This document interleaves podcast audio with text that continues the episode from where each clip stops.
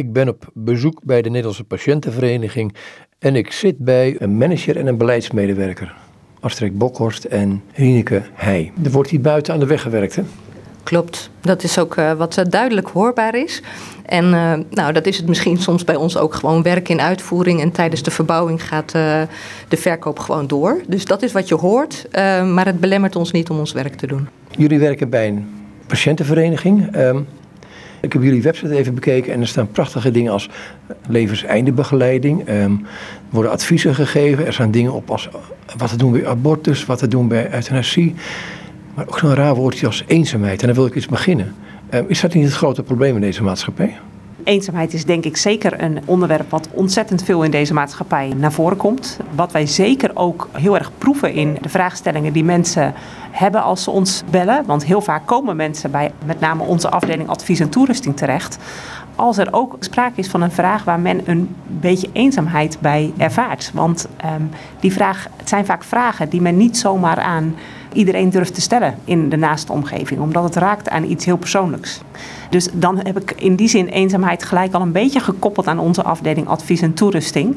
De afdeling waar we met name bij, met mensen mee willen denken als ze een vraag hebben of een dilemma ervaren bij onderwerpen die raken aan alle vragen die maar op de levenslijn van geboren worden tot aan sterven hmm. voorbij kunnen komen. Het onderwerp levenseinde, het levensbegin en alles wat daartussen zit kan onderwerp van gesprek zijn. Denk aan orgaandonatie, vaccinatie, noem maar op.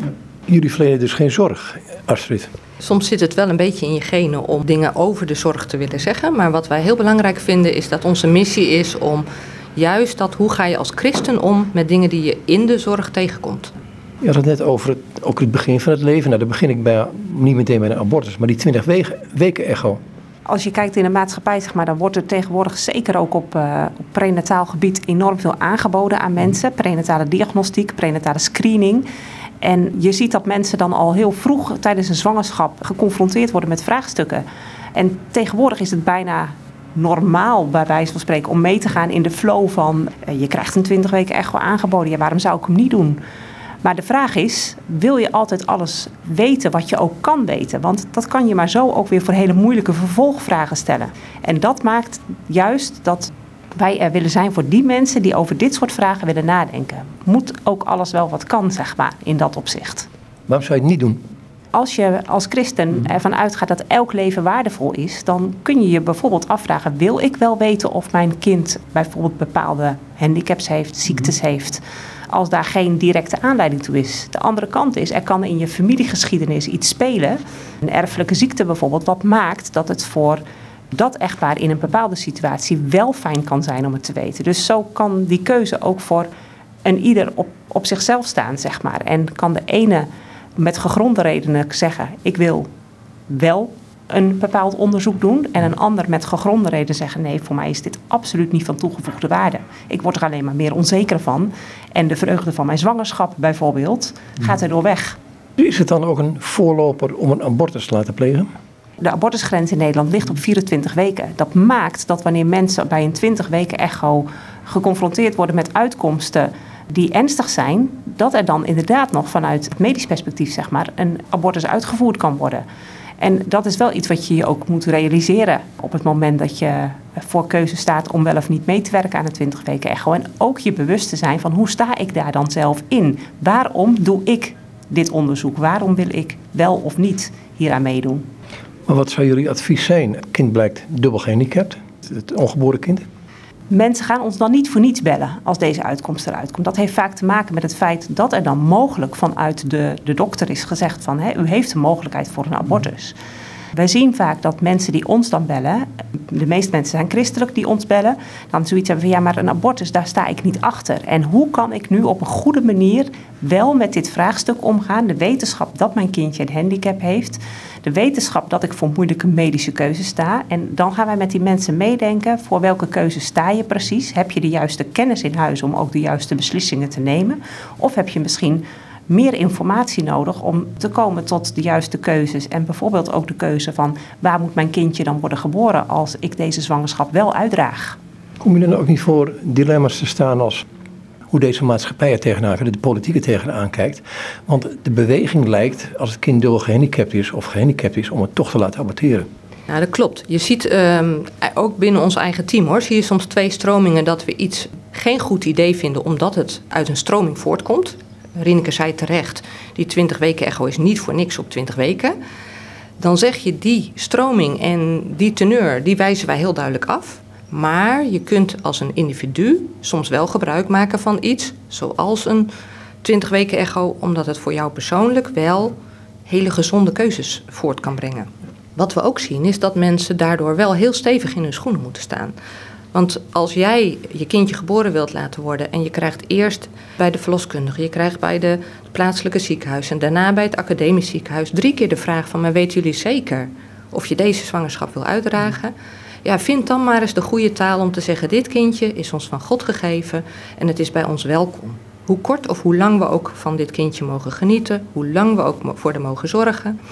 Ja, daar hebben wij hele mooie voorbeelden van. Dat mensen die keuze wel maken en daarmee dwars tegen een stroom van de maatschappij ingaan. Ligt er ook een financiële druk om die abortus maar uit te laten voeren? Ik weet niet precies de cijfers, maar de financiële overwegingen om de abortus uit te laten voeren, die ligt er soms wel aan de kant van de ouders. Ik heb zelf onvoldoende zicht of, het een, of je kan zeggen dat een abortus heel veel kosten in de zorg bespaart en dus moeten we dat maar doen. Het heeft meer met een keuze te maken of je vindt dat een kindje met een handicap geboren moet worden.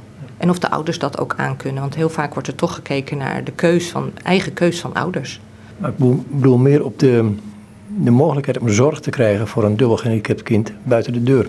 Het zou een teneur kunnen zijn eh, dat je denkt van oeh, in wat voor wereld gaat mijn kindje geboren worden en is daar wel de zorg die ervoor nodig is. Tegelijkertijd zien wij dat als ouders heel duidelijk een keus maken om een kindje geboren te laten worden. Nou, meerdere casussen hebben we gehad waar we onder de indruk waren voor de mate waarin er ook voor dat kindje dan gevochten werd en de zorg die dan beschikbaar was. Jullie verlenen geen zorg? Nee, wij verlenen geen zorg. In die zin dat we niet een zorgverlener zijn zoals een verpleegkundige of een verzorgende aan het bed. Maar wij verlenen in die zin een stukje, je zou het misschien psychosociale zorg kunnen noemen, door met mensen mee te denken in, in hele cruciale momenten van hun leven, waarop ze voor keuze staan, die ze uh, op een goede manier willen verantwoorden voor zichzelf en voor God. En in dat stukje van uh, hun leven mogen wij even met ze meelopen. En soms is dat met een enkel gesprek via de telefoon, soms is dat middels een gesprek op kantoor, dan komen mensen hier naartoe. In een enkele situatie willen we ook wel eens naar mensen toe gaan in een zorginstelling of samen met de familie en de arts om tafel zitten.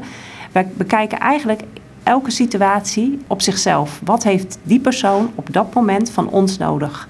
Maar we merken ook juist in deze, deze maatschappij dat we, als ik met name ook wel naar een stukje jongeren kijk, dat die vaak via een andere weg hun informatie vergaren. Zeg maar. Die zijn niet meer zo van de telefoon.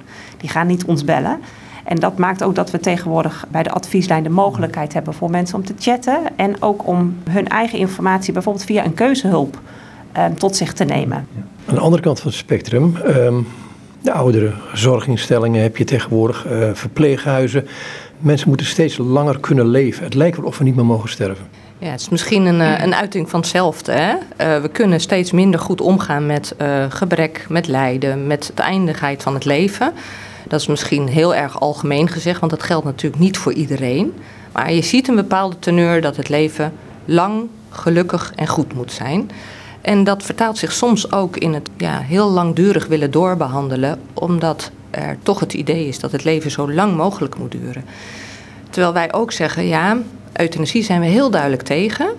Maar we vinden ook dat je rondom dat levenseinde echt gezonde keuzes moet maken en dat er ook afgewogen moet worden of alles wel moet wat kan. Dus daar zijn we soms best ook kritisch op. Klinkt als een tegenstelling, hè? Een gezonde keuze rond het levenseinde. Dat is beslist geen tegenstelling. Want het kan heel gezond zijn om een paar goede dagen aan je jaren toe te voegen. door bijvoorbeeld van een behandeling af te zien. maar waardoor er wel heel duidelijk ruimte is om afscheid te nemen. om uh, zaken echt af te ronden. Dan kan dat gezonder zijn dan een laatste bestraling of een chemokuur of nog kiezen voor reanimeren. Wij denken niet dat alles wat kan ook echt altijd moet. Gezondheid gaat over meer dan het kloppend houden van een hart. Maar goed, het is toch vaak dat mensen tegenwoordig in een verpleeghuis komen dat ze thuis niet meer kunnen functioneren. Alleen, Daar kunnen ze nog wel de nodige dingen doen. Dus het, het zijn geen verkeerde instellingen. Alleen hoe ver ga je? Ik denk dat je in algemene bewoordingen daar niet zo een zwart-wit antwoord op kunt geven. Want ook hierin geldt weer dat elke situatie in zichzelf een unieke situatie is. En er heel erg gekeken moet worden. Wat is passende zorg voor deze patiënt in deze situatie, ehm, afgestemd op dienstgezondheidstoestand, zeg maar. Hè? Want neem ik bijvoorbeeld de 81-jarige, dat is de andere 80-jarige niet. Iemand van 80 kan uh, nog nooit een dokter gezien hebben. Ik bedoel, pas iemand aan de telefoon die voor het eerst op 80-jarige leeftijd bij de arts aan de spreektafel zat. Terwijl ik tegelijkertijd hier heel vaak telefoontjes heb met mensen, met mantelzorgers van 80-jarigen die bellen omdat hun moeder in het verpleeghuis is opgenomen en al ontzettend veel heeft meegemaakt in het leven, bekend is met de diverse nodige gezondheidsproblemen. Een keuze voor deze twee mensen kan totaal anders uitpakken wanneer ze beide geconfronteerd worden met bijvoorbeeld een, een longontsteking. Ik noem maar iets uh, als voorbeeld. Dus je kunt nooit één stramien leggen op alle situaties. En wat dan heel belangrijk is, is dat wij met mensen gaan kijken van Kijk, vooropgesteld, de waarde van elk leven is aanwezig. Daar gaan we niet aan tornen. Of iemand nou wel of niet gehandicapt is, wel of niet dement is. Maar dat wil niet zeggen dat je niet soms wel moet nadenken over: is deze zorg, deze behandeling, medisch gezien nog wel een zinvolle behandeling? Hoe wegen de voordelen ten opzichte van de nadelen van die behandeling? Wat is leven en welzijn voor deze patiënt? Want je kunt misschien wel die dagen aan het toevoegen zijn aan het leven. Maar de vraag is, is dat ook goede zorg wat je op dat moment geeft? Is dat ook wat iemand nodig heeft in die laatste levensfase? Want juist in de laatste levensfase gaat het om de dingen die, ehm, die er in essentie toe doen. En dat is soms niet een behandeling, maar inderdaad afscheid nemen van een geliefde. En daar tijd en ruimte en aandacht voor kunnen hebben in plaats van bezig zijn met ziek zijn. Heb je daar de moed voor nodig om dan de juiste vragen te stellen aan de mensen waar je mee omgaat op dat moment? Soms misschien iets, maar over het algemeen genomen bellen deze mensen omdat ze geholpen willen worden. En merk je dat de mensen alleen maar blij zijn als jij door de juiste vragen te stellen hen soms zelf al helpt om zelf het antwoord te formuleren. Ze weten het eigenlijk wel. Soms weten mensen heel goed wat ze zelf willen, alleen hebben ze wel alle steentjes, maar ze hebben het bouwwerk niet compleet. En hebben ze ons nodig om als het ware even het perspectief van het totaal te zien en te kunnen concluderen: dit is inderdaad het juiste wat we doen. Ja, wat we ook merken is dat soms mensen het bijna een opluchting vinden dat we als NPV zeggen van ja, niet alles wat kan hoeft ook.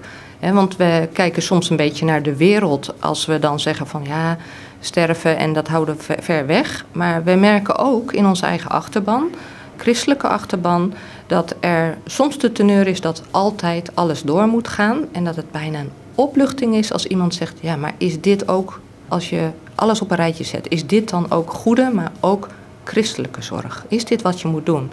Dus wij helpen de mensen ook om die stap te maken naar van hé, hey, misschien is het einde echt daar en mag ik ook nu mijn leven teruggeven in de handen van de Heer. En de een kan dat zeggen en bij de ander merk je een soort worsteling van maar ik weet niet of ik dat kan. En dan kom je veel dichter tegen een soort pastorale vragen eigenlijk aan. Hoe ga je daarmee om? Dat is echt maatwerk, want je praat met iemand en je zoekt van wat speelt hier waardoor ze eigenlijk het niet met de dokter eens zijn of waardoor ze moeite hebben om mee te gaan in datgene wat nu geadviseerd wordt. En als je dan doorpraat, ja, daar heb je soms ook een beetje een pastoraal luisterend hart voor nodig om te zeggen, maar zou het kunnen zijn dat u het ook heel moeilijk vindt om uw moeder los te laten? Of hoor ik u zeggen dat uw moeder niet weet waar ze heen gaat als zij nu haar ogen sluit? Nou, dat soort vragen die mogen bij ons allemaal aan de orde komen.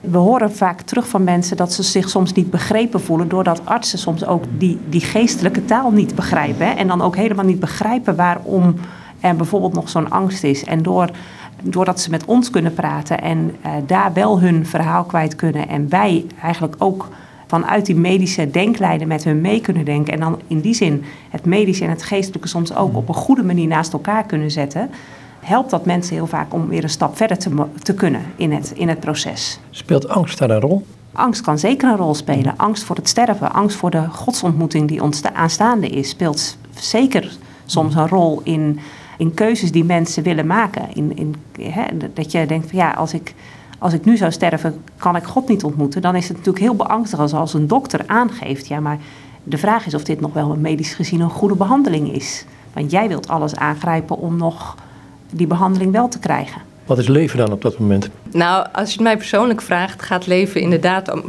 over meer dan alleen het kloppend houden van een hart. Voor mij persoonlijk gaat het zelfs over meer dan zoveel mogelijk tijd aan mijn leven toevoegen. Het heeft voor mij heel veel te maken met zo'n mogelijkheid hebben, lichamelijk en psychisch, om in relatie met God en mensen te kunnen staan. Dat is voor mij een, een drijfveer om keuzes wel of niet te maken in mijn eigen leven. Dus wat is leven? Ja, een verzoende relatie met de Heer en met de mensen om mij heen.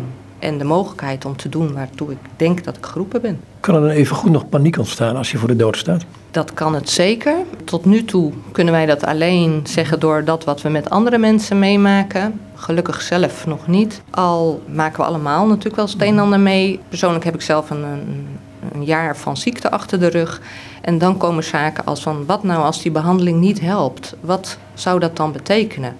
Ik merkte bij mijzelf daar absoluut geen paniek over, maar wel van oeps, je kunt 25 jaar mensen erbij adviseren. Maar wat is voor mij persoonlijk nu kwaliteit van leven? Welke keuzes maak ik wel en welke maak ik niet? Toen was het ineens iets minder uh, academisch, maar werd het wel heel persoonlijk. Maar ook ziek zijn kan een kwaliteit van leven zijn. Nou, sterker nog, um, het zijn zeker niet de slechtste mhm. tijden in mijn leven uh, geweest. Dus in die zin is dat zeker waar. Je merkt wat werkelijk van waarde is. Welke mensen voor jou onlosmakelijk met leven met een grote letter, uh, hoofdletter, uh, verbonden zijn. Maar je merkt ook van, um, maar wat, hoe kijk ik eigenlijk naar het stuk leven wat mij nog gegeven is? Wil ik daarin doen wat ik zelf wil of heeft met behandelkeuzes? Ik heb heel duidelijk gemerkt, voor mijzelf werden behandelkeuzes ook van, heren, wat wilt u dat ik doen zal? Wat draagt voor u het beste bij aan aan doen waartoe ik geroepen ben. En dan bedoel ik dat niet heel groot, maar gewoon wat is mijn taak in het leven. Als je dit zegt, ik vraag het ook aan jou, dan vraag je heel wat. Heer, wat wilt u dat ik doen zal? Ik denk inderdaad dat, dat, dat je kunt zeggen dat je dan heel wat vraagt. Tegelijkertijd is dat denk ik wel de vraag die voor elke christen in elke situatie van het leven, ongeacht of je wel of niet voor dit soort moeilijke vragen staat, de vraag is in het hele leven, ook in het dagelijkse praktische. Zelfs als ik op straat bij wijze van spreken iemand tegenkom kan je die vraag afstellen van wat is nu wat, wat, wat Jezus zou doen, zeg maar. Dat is eh, die andere liefdevol groeten waarschijnlijk. In de huidige maatschappij met corona denk ik dat we op straat uh, moeten uit gaan kijken om uh, dat niet te vergeten. Bijvoorbeeld omdat iedereen meer gericht is op zichzelf. Dus het is de, de vraag van ons hele leven, denk ik. Elke dag. Ja, wij merken dat sommige mensen beginnen bepaalde vragen pas te stellen op het moment dat levenseinde daar is. En dat is ook goed, want dat confronteert je ook met vragen. Maar we hebben gesprekken met mensen en dan zeggen we ja, maar de vraag die u nu op tafel legt, ook bij de dokter, hè, als we het hebben over genadetijd, als we het hebben over van de verzoende relatie met de heren, dat zijn wel vragen die ook 80 jaar lang ook horen te spelen. Dus wij willen wel heel graag dat mensen op alle fronten die vraag wat is werkelijk leven en wat is wat de Heer van me vraagt, niet bewaren voor het allerlaatste stukje. Wat Astrid benoemt, namelijk uh, het gesprek over die dingen, is ontzettend belangrijk. En ik denk dat het uh, gesprek niet alleen over deze dingen, maar juist ook over andere dingen die het leven betreft en die ook de eindigheid van het leven betreffen, een appel mogen zijn op, op iedereen die ook luistert, zeg maar vanavond. Van in hoeverre heb ik zelf al eens nagedacht over de dingen die mijn levenseinde betreft. En niet alleen in het verdiepende en het filosofische en het relationele, maar ook, heel, ook in het praktische. Want op het moment dat je namelijk praktische zaken al geregeld hebt en afgestemd hebt in gesprek met je naaste, in gesprek met je dokter, eh, geeft dat heel veel ruimte om, wanneer het levenseinde echt nadert, bezig te kunnen zijn met de dingen die er echt toe doen. En er zijn tegenwoordig ontzettend veel mogelijkheden om dingen vast te leggen. Dan kijk ik bijvoorbeeld heel concreet naar de MPV Levenswensverklaring die wij hebben als organisatie. Een verklaring waarin de visie van iemand wordt vastgelegd, uh, hoe je aankijkt tegen wat voor jou goede zorg is. En waarin je ook heel concreet iemand benoemt die jou mag vertegenwoordigen als jij het zelf niet meer kan. Want die momenten kunnen ook ontstaan door ziekte, door een ongeluk, noem maar op. Ik denk dat juist het gesprek over al die dingen die je nu al kunt bespreken, ontzettend van waarde zijn om in het laatste van je leven bezig te kunnen zijn met de essentie. Ligt die essentie en ook bij de donorverklaringen? Dat is een van de onderdelen, denk ik, waarover je kunt nadenken op het moment dat je gewoon na wil denken over praktische zaken. Dan is de vraag: uh, wil ik wel of geen orgaandonor zijn als mijn overlijden daar is en ik overlijd in een acute situatie, in een situatie waarin ik in een ziekenhuis ben, want dan alleen is het aan de orde. wil ik dan daarvoor eventueel mijn organen beschikbaar stellen? Ook dat helpt al als je daar nu over nadenkt en je keuze daarin vastlegt. Het geeft bij jezelf helderheid, maar het geeft ook een stukje ontspannenheid bij je naasten als die ineens voor die vragen staan. Dan hoeven zij niet meer voor jou een keuze te maken. Klinkt allemaal als maakbaarheid. Is dat maakbaarheid? Volgens mij is dit christelijke verantwoordelijkheid. Je verantwoordelijkheid als christen nemen om dat wat je in het hier en nu al wel kunt regelen en waarmee je het ook behapbaar kunt maken voor je omgeving, ehm, dan is dat volgens mij ook je taak om dat te doen. Ik heb daar een heel mooi voorbeeld meegemaakt de afgelopen maanden. De geloofsgemeenschap waar ik lid van ben, daar was een mevrouw nieuw, 80 plus. En die zei: Als ik nou, heel kerngezond hè, als ik nou uh, in de toekomst ziek word, waar moeten we dan met elkaar over nadenken? En wat mag ik dan ook van de geloofsgemeenschap verwachten? Ik heb toen met haar haar hele levensverhaal doorgenomen. We hebben het over keuzes gemaakt, over hoe ver je wil gaan in het leven. Nou, toen had ze dat afgerond, op papier gezet. Toen is ze echt heel duidelijk doorgegaan met leven. 80 plus, geholpen in vluchtelingenkampen, heel veel mensen nog leren kennen. Alles omarmd wat er maar aan leven met een grote letter te beleven was. Totdat ze afgelopen zomer plotseling een hele slechte uitslag kreeg en bleek echt uh, ongeneeslijk ziek te zijn. We konden met elkaar naadloos overschakelen naar een nieuwe fase waarin zij nog net zo relationeel, net zo gerust op de zorg van de heren, maar ook gerust op datgene wat we met elkaar doorgesproken hadden, verder kon. En we hebben mooie maanden gehad en het onderschrijft geheel wat Rineke zegt. En de een spreekt dat met de naaste af. Niet iedereen heeft de mogelijkheid om dat uh, op een hele puur natuurmanier te doen. En dan is het ook heel mooi om daar een verklaring als de NPV levenswensverklaring onder te leggen. Het geeft rust en ruimte voor het moois wat er nog in dat laatste stukje kan zijn. Er ligt ook een enorme taak tegelijkertijd voor de gemeente, voor de kerk. Dat is een vraag die ik me hier wel eens vaker stel. Wij doen soms een stukje waarvan ik denk: oh, wat zou het mooi zijn als de christelijke gemeente dit volop zou omarmen. En tegelijkertijd denk ik dat je ook moet beseffen dat heel veel van de keuzes die aan advies en toerusting worden voorgelegd, te maken hebben met dingen die de gemiddelde burger ook soms gewoon boven de pet gaan. Heel veel medische mogelijkheden, heel veel ja, dingen waar je echt wel wat expertise voor moet hebben. En dat kan je aan de gemiddelde gemeentepredikant ook niet vragen. En daarom zijn we heel blij dat zij ons ook weten te vinden.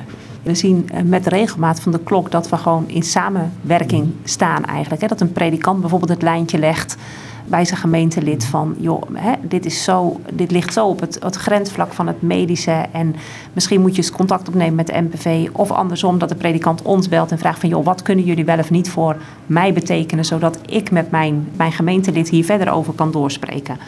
Ik denk dat het mooi zou zijn als we elkaar nog meer weten te vinden daarin. Want kerkelijk Nederland is wat dat betreft heel breed. En wij hebben veel te bieden. En ik denk niet dat iedereen dat weet.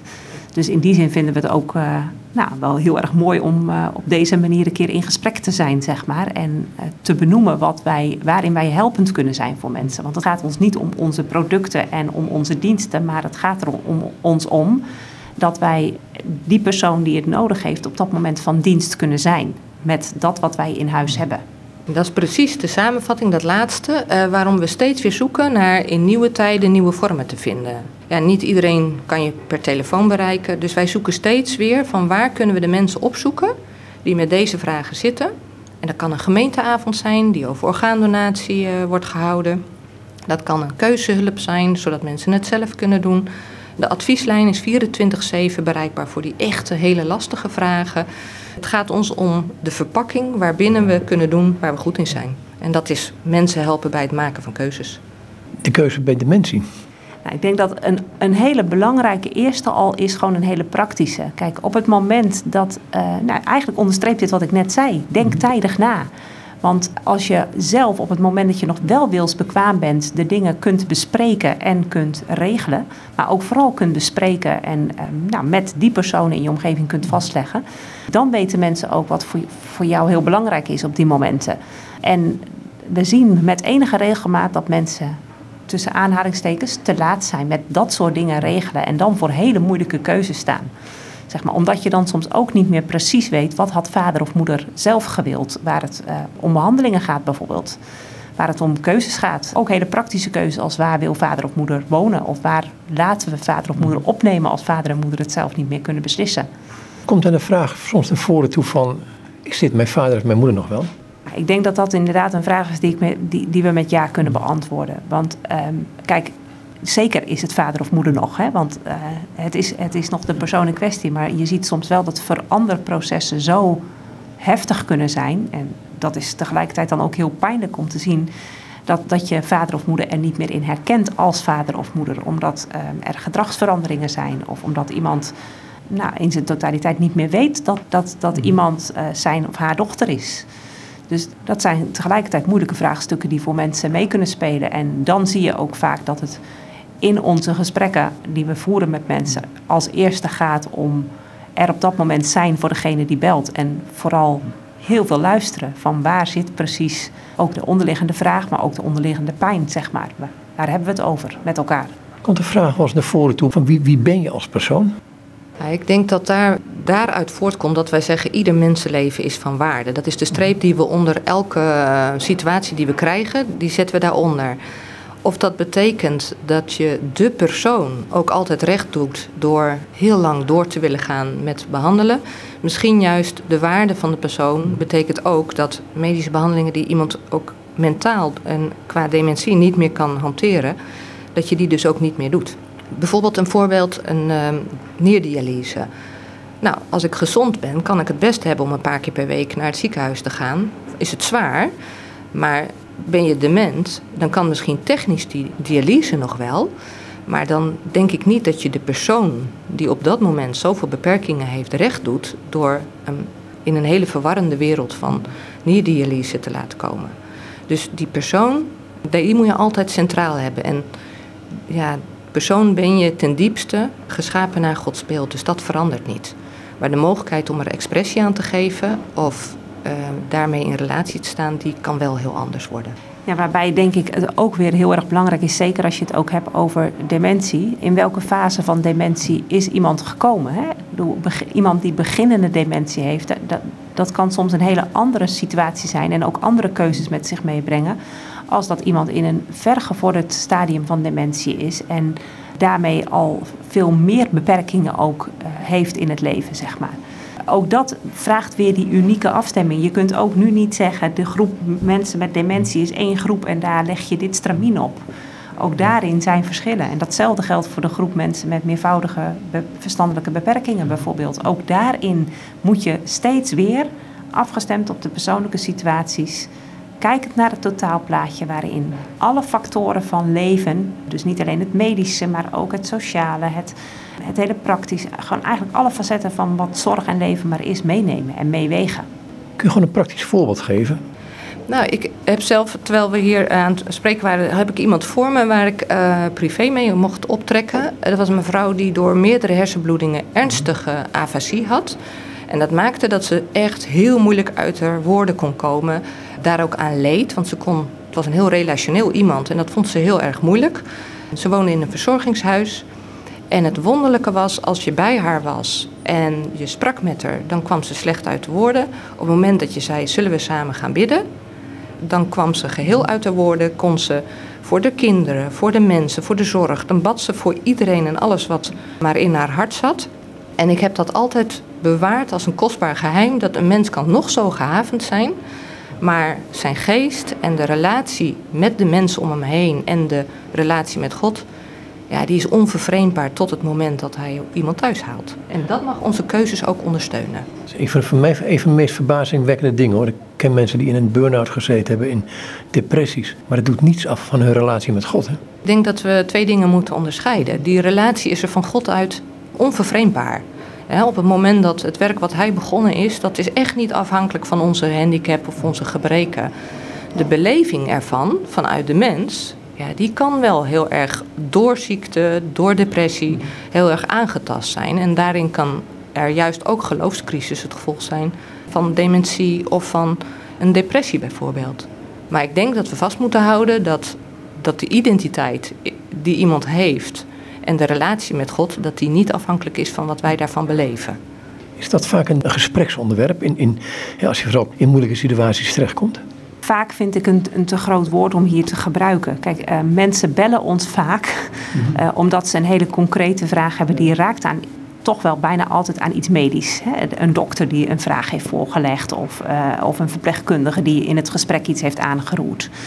Dan is het heel erg afhankelijk ook van de persoon die je aan de telefoon hebt en hoe die persoon op dat moment in het totaalplaatje staat, om het maar even wat zakelijk te zeggen, uh, wat dat doet met het gesprek. Soms is het voor iemand namelijk nodig van, die heeft gewoon het meedenken nodig in een oplossing bij dat medische vraagstuk. En dan kan je bij wijze van spreken met 10 minuten klaar zijn, terwijl je bij een volgende telefoontje of bij een volgend gesprek iemand aan de telefoon krijgt waarvan blijkt, deze vraag ligt er nu wel, maar er zit zoveel pijn, verdriet, lijden onder met vragen die daaraan raken en vragen die ook raken aan de relaties tussen bijvoorbeeld familieleden uh, en, en ouders, verstoorde relaties soms ook, dat er binnen gezinnen enorm veel ruis op de lijn is, ook over dat wat goed is, ja, dan komen dit soort vragen natuurlijk vaak wel aan de orde. En dan zie je ook die worsteling daarvan mensen mee, van wat is nu goed en wat is nu passend. En ook wel heel concreet soms de vraag van ja, wat, wat zou nu de weg van de heren hierin zijn?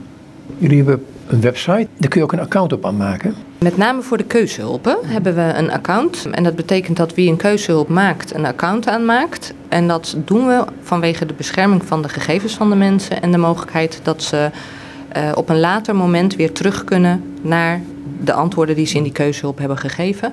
Want de keuzehulpen zijn ja, een soort mengeling van dingen die wij zendend doen. Hè, informatie geven via filmpjes, eh, ervaringsverhalen, vragen. Aan de andere kant ook heel duidelijk mensen aanzetten om eigen keuzes te maken die ook met elkaar te verwoorden en op te schrijven. En als ze dus opschrijven en je zou geen account aanmaken, dan wordt het lastig om op een later moment daar weer op terug te komen. Dus dat is het enige waar je een account voor aanmaakt bij ons. En wat is die website? Die website is nou, misschien wel een hele grote vergaarbak in positieve zin. Ik denk dat het goed is om even, met name waar het onze website betreft, te benoemen dat wij als MPV niet alleen de afdeling advies en toerusting hebben, mm. maar dat we als MPV ook een afdeling hebben die zich bijvoorbeeld bezighoudt met beïnvloeden van beleid. Dus ook um, bezig is met onze stem in de maatschappij, onze christelijke stem in de maatschappij. We hebben ook een afdeling MPV thuishulp. En ook daar zie je op de website het nodige van terugkomen. Als landelijke organisatie hebben we onze plaatselijke afdelingen. En op heel veel plaatselijke afdelingen is er de mogelijkheid om gebruik te maken van vrijwillige thuishulp of van terminale thuishulp. En juist als we het hebben over bijvoorbeeld een stukje zorg rondom het levenseinde. Wij leveren dan wel geen professionele zorg, maar vanuit de thuishulp kan er bijvoorbeeld wel op vrijwillige basis kunnen er mensen ingezet worden die juist in die laatste fase van het leven iemand nabij kunnen zijn door er gewoon te zijn. Aanwezig te zijn, een helpende hand te bieden, een luisterend oor te bieden, een boodschap te doen, uh, met iemand mee te gaan naar een doktersbezoek als iemand eenzaam is en geen netwerk heeft, bijvoorbeeld. Dus al die facetten van de MPV zie je op onze website terugkomen. Dus naast gewoon inhoudelijke toerusting die je kan vinden door de uitleg van onze thema's, zie je dus ook heel veel praktische aspecten terugkomen. Als ik, jij bent de manager, uh, welke website is dat? www.npvzorg.nl. En dan op de homepage zie je vanzelf die drie takken die Rieneke net noemde. Beleidsbeïnvloeding, thuishulp en advies. Die zie je heel makkelijk terug. Dus dan kunnen mensen hun weg ook vinden daarin. Kan thuishulp nog? Dan denk ik dat je refereert aan corona op dit moment. Nou, niet per se. Ja, dat mag, ook, mag je erbij nemen, maar uh, dat, dat, dat is een mogelijkheid. Maar gewoon financieel. Want, want je hoort steeds meer over bezuinigingen in de zorg. Um, wat kan je dan, hè? Nou, het mooie is, als je het hebt over bezuinigingen, wij verlenen geen zorg en daarmee hmm. hebben we ook niet de kosten van zorg, um, maar wij doen vrijwillige thuishulp. En het nabij zijn van mensen, uh, dat doen onze 2400 vrijwilligers. En dat kan doorgaan ongeacht bezuinigingen, want ieder geeft vanuit zijn eigen leven dat wat hij beschikbaar heeft. 2400 vrijwilligers? Ja, en zo'n 600 bestuurlijke vrijwilligers. Dus als NPV zijn wij ongelooflijk rijk. Met uh, zo'n 3000 mensen die onze uh, ja, missie ondersteunen en handen en voeten zijn in het land. Want ja, we kunnen wel een uur praten over wat we hier doen, maar een deel van het echte werk vindt toch echt ook plaats in het land. En dan met al die duizenden vrijwilligers die er zijn voor mensen. Ja, en naast deze groep vrijwilligers is het denk ik inderdaad in die zin ook goed om te, om te noemen dat we bij de, bij de advieslijn ook met een groep vrijwilligers werken. En dat zijn allemaal vrijwilligers die wel een zorgachtergrond hebben, die zelf ook allemaal werkzaam zijn in de zorg. En die dus samen met de medewerkers van het landelijk bureau, waar, waar je nu mee in gesprek bent, zeg maar, de, de 24-7 advieslijn bemensen. Dus zij zijn er die ook s'avonds, s'nachts en in het weekend bereid zijn om uh, mensen die voor een vraag staan die niet kan wachten. Dat kan bijvoorbeeld een, een behandelvraagstuk zijn na een ongeval met een intensive care opname. Dan zijn zij onze rechterhanden, zeg maar, die ons helpen in, in dit stukje werk. Dus ja, wij hebben als NPV ontzettend veel vrijwilligers die we ehm, ja, ook van harte omarmen, zeg maar, daarin. Nogmaals, zoals ik in het begin al zei, er wordt hier buiten de weg gewerkt. Klopt, dat is ook uh, wat duidelijk hoorbaar is. Nou, dat is het misschien soms bij ons ook gewoon werk in uitvoering. En tijdens de verbouwing gaat uh, de verkoop gewoon door. Dus dat is wat je hoort, uh, maar het belemmert ons niet om ons werk te doen. Nee, je zou het werk en uitvoering ook nu in die coronatijd misschien er wel bij kunnen pakken. Van, dat zal extra moeilijk zijn, de thuiszorg. De thuishulp is inderdaad, uh, zeker in de, bij de start van de coronaproblematiek, hebben we even heel hard ons adem ingehouden en gedacht, oeps, hoe kan je nu, zeker met de maatregelen ook van de overheid, uh, nabij zijn bij mensen. Daar worden creatieve manieren voor gevonden en je ziet wel dat er nu Eerst was het uh, nee tenzij en nu is het ja tenzij. Natuurlijk worden alle maatregelen goed opgevolgd, maar er zijn echt wel mogelijkheden om mensen nabij te zijn en te blijven, ook nu. Mensen willen mensen ontmoeten.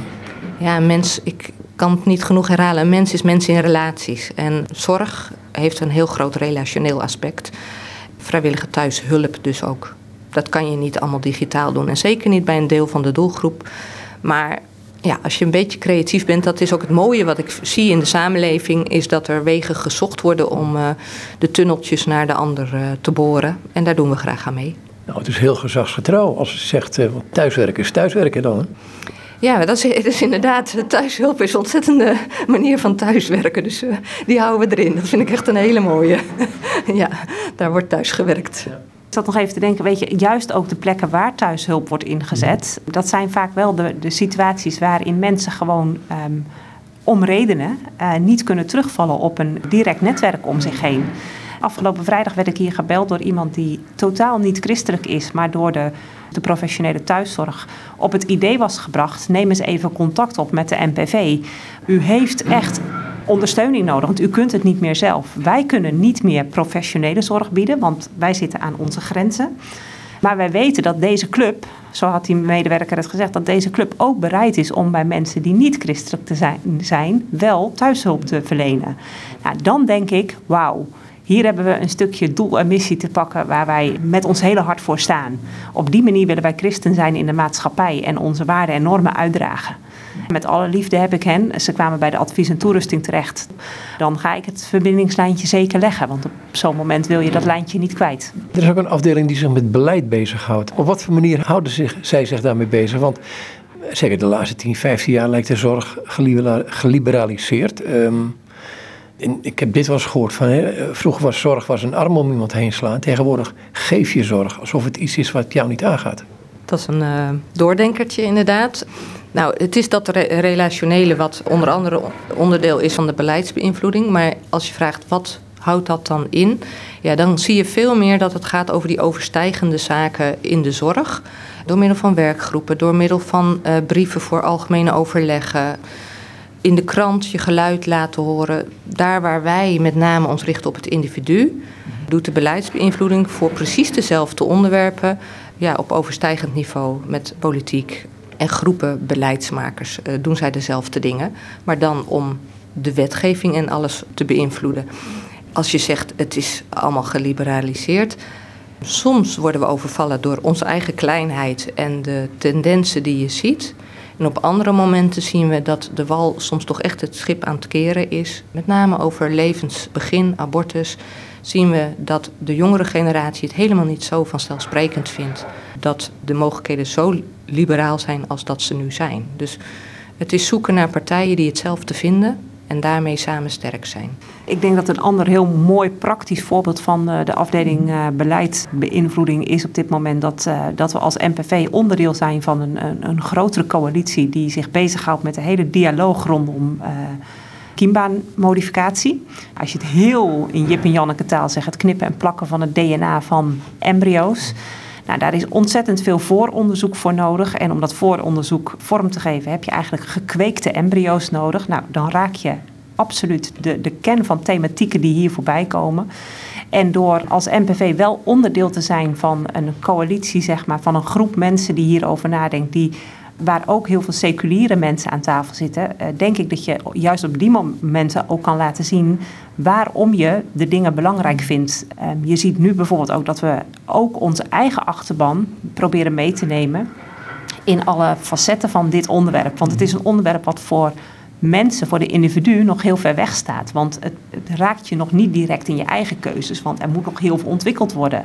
Maar als dat er allemaal doorheen komt, dan gaat het wel onze eigen keuzes mogelijk raken. Dus dan zie je dat je vanuit de afdeling beleid eh, zeg maar een overstijgende taak hebt van hey, we moeten nu al de mensen in het land meenemen in de bewegingen hierachter. En waarom vinden wij ook dat we als MV hier een stem in willen hebben, bijvoorbeeld? Heeft het te maken met ook het feit dat je op een gegeven moment kunt. Ehm, ik zeg het een beetje gek. Je gaat bijvoorbeeld naar de supermarkt toe en je bestelt een kind met dingen, dingen, die, die eigenschappen. Ik zeg een beetje raar als je heel erg ver doordenkt, dan zou je uiteindelijk in een eh, techniek terecht kunnen komen waarbij dat mogelijk is.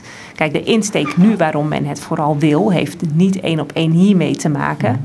Uh, maar heeft vooral ook te maken met kun je door deze technieken uh, bijvoorbeeld voorkomen dat bepaalde erfelijke ziekten in de familielijnen nog voorkomen. Dat raakt dan tegelijkertijd ook hele spannende discussies. Want die ziekte wil je inderdaad misschien wel bestrijden. Alleen de vraag is, mag je daar een techniek voor gebruiken waarvan je weet dat daar in, aan de voorkant van die techniek zoveel voor nodig is, wat ethisch gezien enorm grote dilemma's met zich meebrengt. En daar zie je weer hetzelfde, dat je kunt de ontwikkeling erachter niet zo'n goed idee vinden en de individuele toepassing kan je soms heel erg aanspreken. Maar ook deze hele ontwikkeling, nu gaat het om ziektes en die wil je.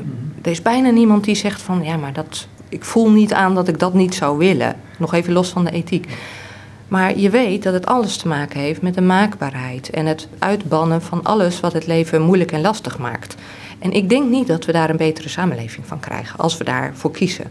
Nou, in die lijnen, daar is beleidsbeïnvloeding heel sterk in om ook dat ontmaskerende te hebben. Hè? Van ja, dit is iets waar, wat je aan kan spreken, maar zie je ook wat het betekent als we ervoor kiezen dat we tot elke prijs ziekte en narigheid aan het uitbannen zijn.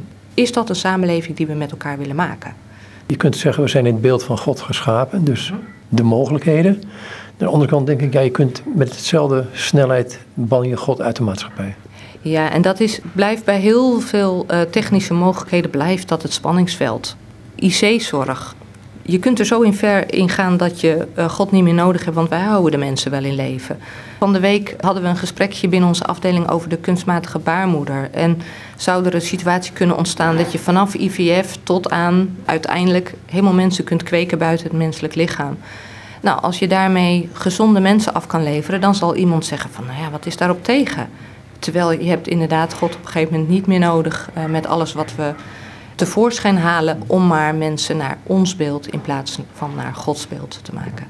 Ligt het gevaar dan ook niet in het feit dat wij ons te veel laten beheersen door techniek? De techniek? ook dat vind ik een hele lastige vraag. Want op het moment dat de stoomtrein werd uitgevonden, wisten ze zeker dat de koeien dan geen melk meer gingen geven. En dat dat echt een, een stap te ver was en techniek die de mens en dier ging beheersen. Dus je ziet dat elke tijd kent zijn eigen vragen over uh, welke plaats mag techniek hebben.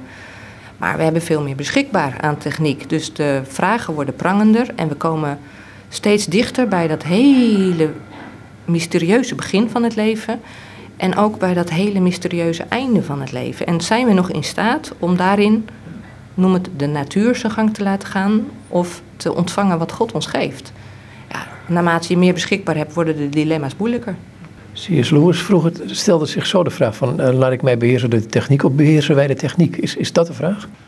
Nou, die komt misschien wel dicht bij, de, bij dat wat er op dit moment speelt. Want uiteindelijk is de kans denk ik heel groot dat, dat je door alles wat mogelijk is, ook, ook in technisch opzicht, dat we ons heel snel uh, niet meer afhankelijk weten van de God die ons geschapen heeft. En die uiteindelijk de algehele leiding over ons alle leven heeft. Als we dat gaan loslaten, die afhankelijkheid, dan ga je je hoop vestigen op techniek. Terwijl techniek ondersteunend mag zijn aan die afhankelijkheid. Want in de afhankelijkheid van God mag je je verantwoordelijkheid nemen om gebruik te maken van de technische mogelijkheden die er zijn. Waarbij je dan nog ziet bij heel veel thema's dat mensen soms tot verschillende keuzes komen. En dan is het denk ik heel belangrijk om te zeggen dat daar waar het niet zwart op wit in de Bijbel staat, en voor de meeste keuzes in het medisch spectrum geldt dat op dit moment, is het belangrijk dat mensen op basis van de waarden en normen die ze vanuit de Bijbel meekrijgen, die keuzes maken die zij zelf kunnen verantwoorden in afhankelijkheid van de Heer. En dan kan de een in bepaalde keuzes tot een ja komen en een ander tot een nee. En waar we dat op dit moment heel duidelijk zien, uh, we zijn ook bezig met een brochure over vaccinatie. Die was sowieso aan herziening toe, maar iedereen krijgt natuurlijk binnenkort toch de vraag rondom de vaccinatie in verband met corona. Daar zien we dat de een werkelijk vindt dat de voorzienigheid van de heren maakt dat je zoiets als vaccineren niet kunt doen. En die dat zelf ook rechtstreeks uit de Bijbel afleiden. Daar waar een ander met diezelfde Bijbel in de hand uh, zegt, maar we hebben de verantwoordelijkheid gekregen om dat wat, ons, ja, wat we aan mogelijkheden hebben ook toe te passen. Binnen natuurlijk dat wat de Heer zegt, maar met diezelfde Bijbel in de hand. En die ruimte is er ook, omdat inderdaad de Bijbel zelf niet over vaccineren spreekt. Speelt het geweten daar niet een grote rol in? En hoe het gevormd is? Ja, ik denk dat dat inderdaad een rol speelt. Want ons geweten wordt ook gevormd door dat wat we uh, in onze opvoeding uh, meekrijgen vanuit Gods woord. Ja, dat zeg je twee dingen: opvoeding en Gods woord. Ja, maar ik denk dat die beide ook heel essentieel zijn. Kijk, als je christen bent en je mag gezegend zijn met uh, godvrezende ouders, dan zullen zij ja, hun kinderen willen opvoeden in lijn met Gods geboden. En dan is dat hetgeen wat jou uh, richting geeft in alle keuzes die je in je leven ook maar wil maken. En dat maakt het tegelijkertijd bij sommige keuzes heel lastig, want niet alles staat één op één in de Bijbel beschreven. En dan moet je dus als mens toch een stukje menselijkheid gaan meenemen uh, in de keuzes die je maakt. Waarbij je dezelfde Bijbel als uitgangspunt neemt, maar dan dus tot soms verschillende conclusies kunt komen. Voorbeeld? Astrid noemde net al het voorbeeld vaccinatie, maar een ander voorbeeld waar dat heel erg ook aan de orde is, is het onderwerp orgaandonatie. Orgaandonatie kwam in de Bijbel nog niet voor, toen bestond het nog niet. Dat is pas iets van de laatste, van de vorige eeuw dat het uitgevonden is. Het klinkt dat vorige eeuw, ja. Ja, klinkt hè? Ja, ik vind hem zelf ook bijna leuk worden dat je het af en toe kunt gebruiken.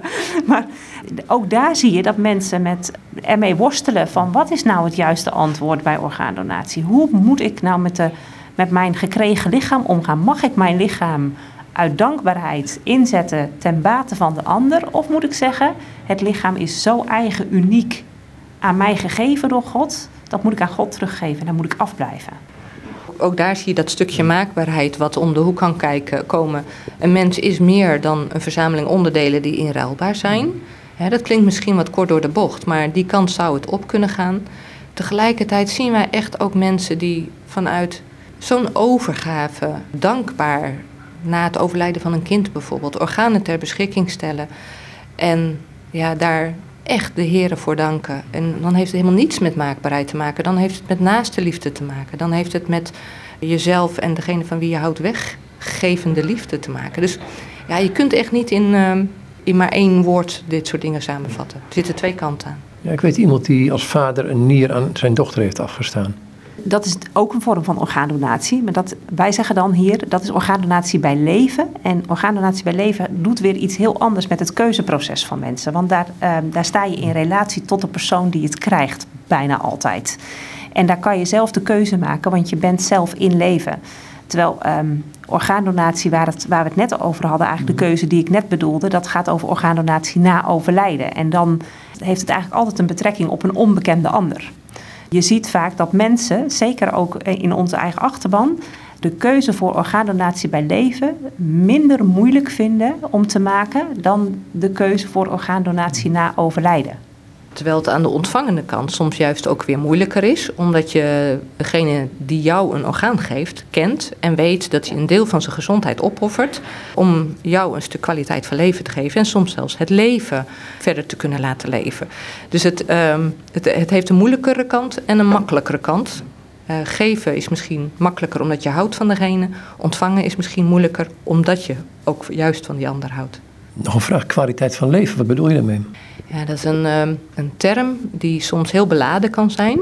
En als we niet uitkijken, dan gaan we juist vanuit reactie op hoe hij uh, ook gebruikt wordt, namelijk als kwaliteit van leven als een soort uh, plateau. En als je daaronder komt, dan heb je geen recht op leven. Ja, want wie bepaalt die kwaliteit? Hè? Het is uh, in het verleden vaak gebruikt als een oordeel over de situatie van het leven van een ander.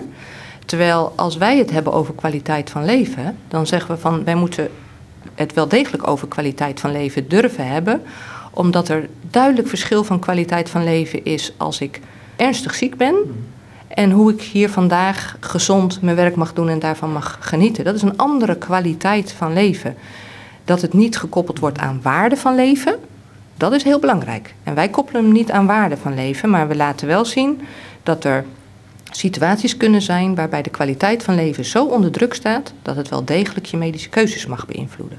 Dus dan ga je niet alles doen wat kan, omdat je weet dat je daarmee ernstig tekort doet aan de kwaliteit van leven van iemand van wie je houdt. Misschien kan, kunnen we het onderstrepen door te zeggen dat als je vanuit Bijbels perspectief kijkt, dan, dan hebben we de opdracht om het leven en het welzijn te dienen van ons mensen. En als het welzijn in het geding gaat zijn, dan moet je je af willen vragen van uh, hoe, hoe staat het op dat moment met die kwaliteit van leven als het ware. Eigenlijk heb je het over welzijn in plaats van over een stukje kwaliteit dan op zo'n moment. Dat helpt mensen ook vaak. Als mensen zeggen van ja, maar de dokter heeft het maar over kwaliteit van leven, dat die niet meer goed zou zijn, dan probeer ik heel vaak het woord kwaliteit even uit het gesprek te krijgen en het woord leven en welzijn ervoor in de plaats te krijgen, om dan, dat je dan een ander gesprek krijgt met mensen.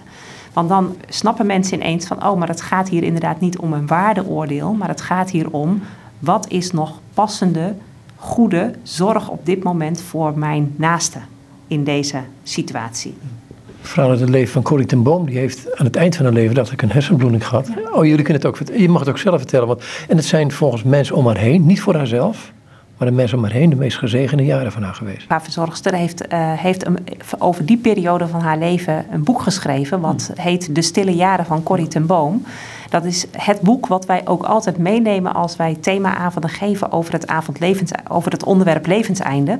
Omdat juist in dit boek zo ontzettend mooi naar voren komt van hoeveel waarde inderdaad Corrie ten Boom geweest is in de jaren van haar leven waarin ze niet meer spreken kon. Maar nog wel door haar zijn en door haar non-verbaliteit kon getuigen van wie Christus voor haar was. En dat het leven wat zij op dat moment leefde nog steeds van waarde was. En dat herken ik heel erg uh, over die situatie waar ik uh, eerder aan refereerde, die oude dame. Ik mocht daar een, uh, van heel nabij bij betrokken zijn en daarom ook een in memoriam schrijven onlangs. En ik heb daar geschreven van wie bij haar wegging, ging met een stukje vrede van God naar huis. En als we dat gaan missen, dat het zo mogelijk is om ook in gebrokenheid, maar wel in nabijheid, uh, iets te zien van wie de Heer is in het leven van mensen en daar ook getroost mee om te gaan. Voor mij was zij een soort uh, Corrie ten Boom hoor, maar het is inderdaad heel mooi om in het boek van Corrie ten Boom ook dat te lezen en te zien dat het niet gaat om wat we kunnen, maar meer nog van wie de Heer in ons leven mag zijn. Ik hoorde dat van een, een dominee, ik dacht een Amerikaan in dit geval, die zei van ik, ging, ik moest een bezoek bij iemand die stervende was en ik zag er enorm tegenop. En uiteindelijk, ik gebruik zijn woorden min of meer, lag de Messias in bed en troostte de stervende mij. Dat is uh, herkenbaar en dat is ook, uh, ja, dat is heel mooi om mee te mogen maken. En uh, persoonlijk zoek ik ook naar van hoe kan ik zo leven dat ook in mijn laatste stukje van het leven er iets van dat zichtbaar wordt. Hè? Want ik denk wel dat we met elkaar kunnen zeggen, heel vaak sterf je zoals je ook geleefd hebt. En dat is niet altijd zo.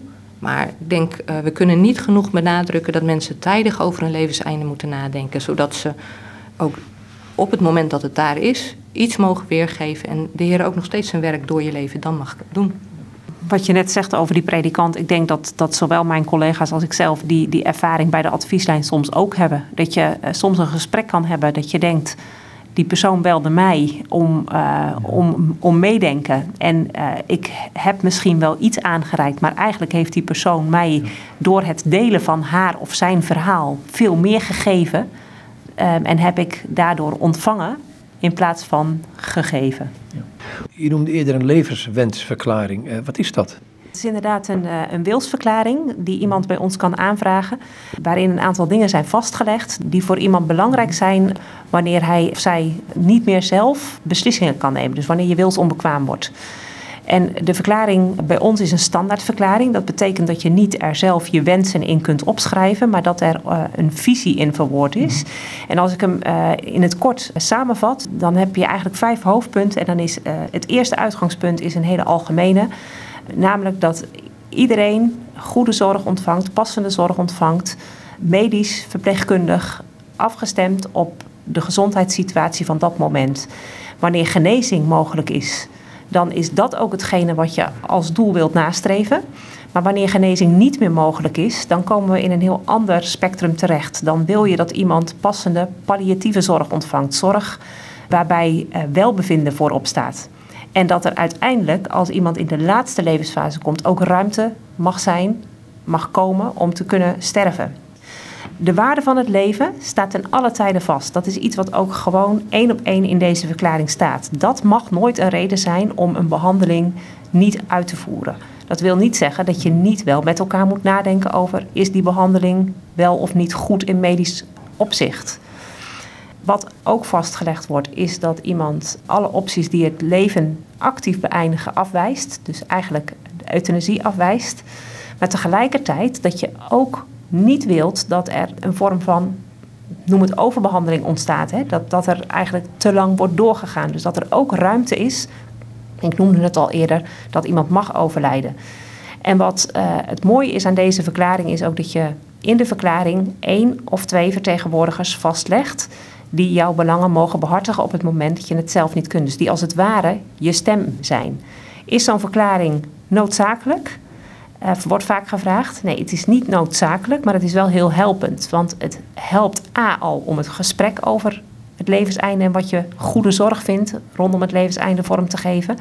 En het helpt jouw vertegenwoordigers, je kinderen, je naasten, om gewoon heel erg zwart op wit te hebben van dit is wat vader, moeder, tante, oom zou gewild hebben. Het helpt je om naar de dokter toe duidelijk te zijn.